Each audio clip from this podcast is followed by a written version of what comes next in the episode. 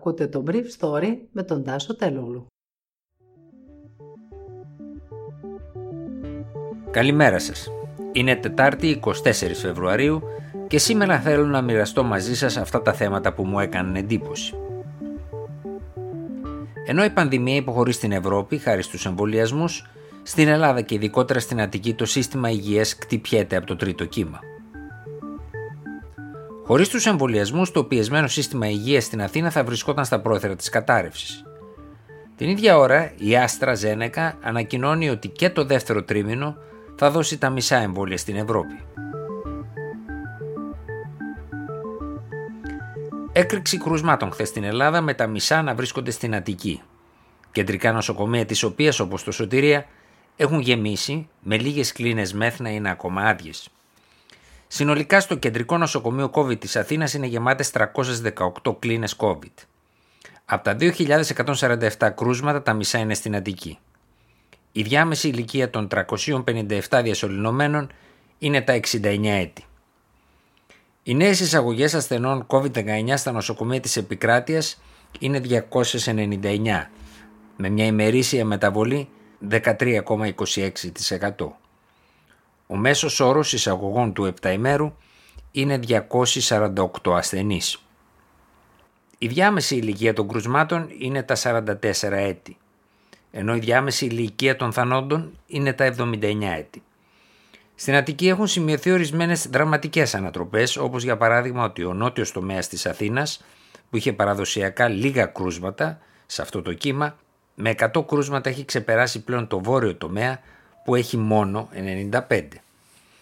Σε πολλά σημεία της Αττικής φαίνεται ότι η Βρετανική μετάλλαξη κυριαρχεί, καθώς νοσούν πολλά μέλη των οικοκυριών ή σημειώνονται μαζικές ηρωές. Χθες έγιναν 32.000 εμβολιασμοί ακόμα. 505.000 πολίτες έχουν κάνει την πρώτη δόση και 257.000 και τις δύο. Οι εμβολιασμοί θα συνεχιστούν με αμύωτους ρυθμούς καθώς υπάρχουν πάρα πολλά ραντεβού παρά το γεγονός ότι σε κάποια σημεία της επαρχίας η ασυνέπεια της Άστρα Ζένεκα οδήγησε σε καθυστερήσεις. Πάντως και τα ραντεβού εκείνων που εμβολιάζονται από 60 ως 64 ετών δείχνουν ότι το εμβόλιο αυτό έχει μεγάλη ζήτηση.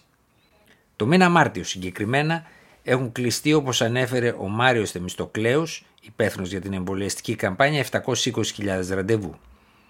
Τα 170.000 είναι για την ηλικιακή ομάδα 60 έως 64 ετών. Εκείνων δηλαδή που εμβολιάζονται με AstraZeneca, ενώ 550.000 ραντεβού είναι για τις υπόλοιπες ηλικιακές ομάδες στις οποίες χρησιμοποιούνται τα εμβόλια κυρίως της Pfizer και δευτερευόντως της Moderna. Ένας εκπρόσωπος της Ευρωπαϊκής Επιτροπής είπε χθες ταυτόχρονα με τη συνεδρίαση του λεγόμενου Steering Committee της Ευρωπαϊκής Ένωσης για τους εμβολιασμούς ότι η AstraZeneca θα παραδώσει και το δεύτερο τρίμηνο του χρόνου τα μισά εμβόλια, δηλαδή 90 εκατομμύρια δόσεις, έναντι 180 εκατομμυρίων για τις οποίες είχε αρχικά δεσμευτεί. Εκπρόσωπος της εταιρείας αρνήθηκε να πάρει θέση για τη διαρροή, αλλά διευκρίνησε ότι η εταιρεία κάνει ό,τι μπορεί με την εφοδιαστική της αλυσίδα για να ανταποκριθεί στις δεσμεύσεις της. Και στο πρώτο τρίμηνο η Αστραζένεκα παρέδωσε τις μισές δόσεις, 40 εκατομμύρια, αντί των 80 στις οποίες είχε δεσμευτεί. Στη χώρα μας θα παραδώσει 900.000 δόσεις ως τις 31 Μαρτίου, με τις μισές περίπου να φτάνουν στην Αθήνα προς το τέλος Μαρτίου. Πάντως η ελληνική κυβέρνηση δεν είχε ειδοποιηθεί από την εταιρεία για την παράδοση μικρότερων ποσοτήτων κατά το δεύτερο τρίμηνο σύμφωνα με μια κυβερνητική πηγή. Να σημειωθεί ότι σε πολλούς πολίτες που θα εμβολιαστούν η δεύτερη δόση επειδή θα γίνει μετά από ένα τρίμηνο δεν έχει δεσμευτεί όπως συμβαίνει με τα άλλα εμβόλια αλλά θα πρέπει να τροφοδοτηθεί από παραλαβές που θα γίνουν μετά τον Απρίλιο. Για αυτές τις δεύτερες δόσεις ωστόσο έχουν κλειστεί ήδη ραντεβού με τους πολίτες που κάνουν τώρα την πρώτη. Πώς η κυβέρνηση θα μείνει συνεπής σε αυτά χωρίς να είναι συνεπής η εταιρεία που παραδίδει τα εμβόλια αποτελεί ασφαλώς ένα γρίφο. Την ίδια ώρα σε χώρες όπως η Γερμανία τα εμβόλια της Άστρα Ζένεκα μένουν στα ψυγεία χρησιμοποιείται χωρίς να γίνονται ακόμα και σε γιατρούς ή σε νοσηλευτές. Στο Ζάρλαντ εμφανίστηκε πριν από μία εβδομάδα μόλις το 46% του ιατρονοσηλευτικού προσωπικού για να κάνει το εμβόλιο αυτό. Στη Βόρεια Ρινανία Βεσφαλία, το μεγαλύτερο κρατήδιο της χώρας, γιατροί και νοσηλευτές είναι απρόθυμοι να κάνουν το εμβόλιο καθώς το θεωρούν σκεύασμα β' κατηγορίας.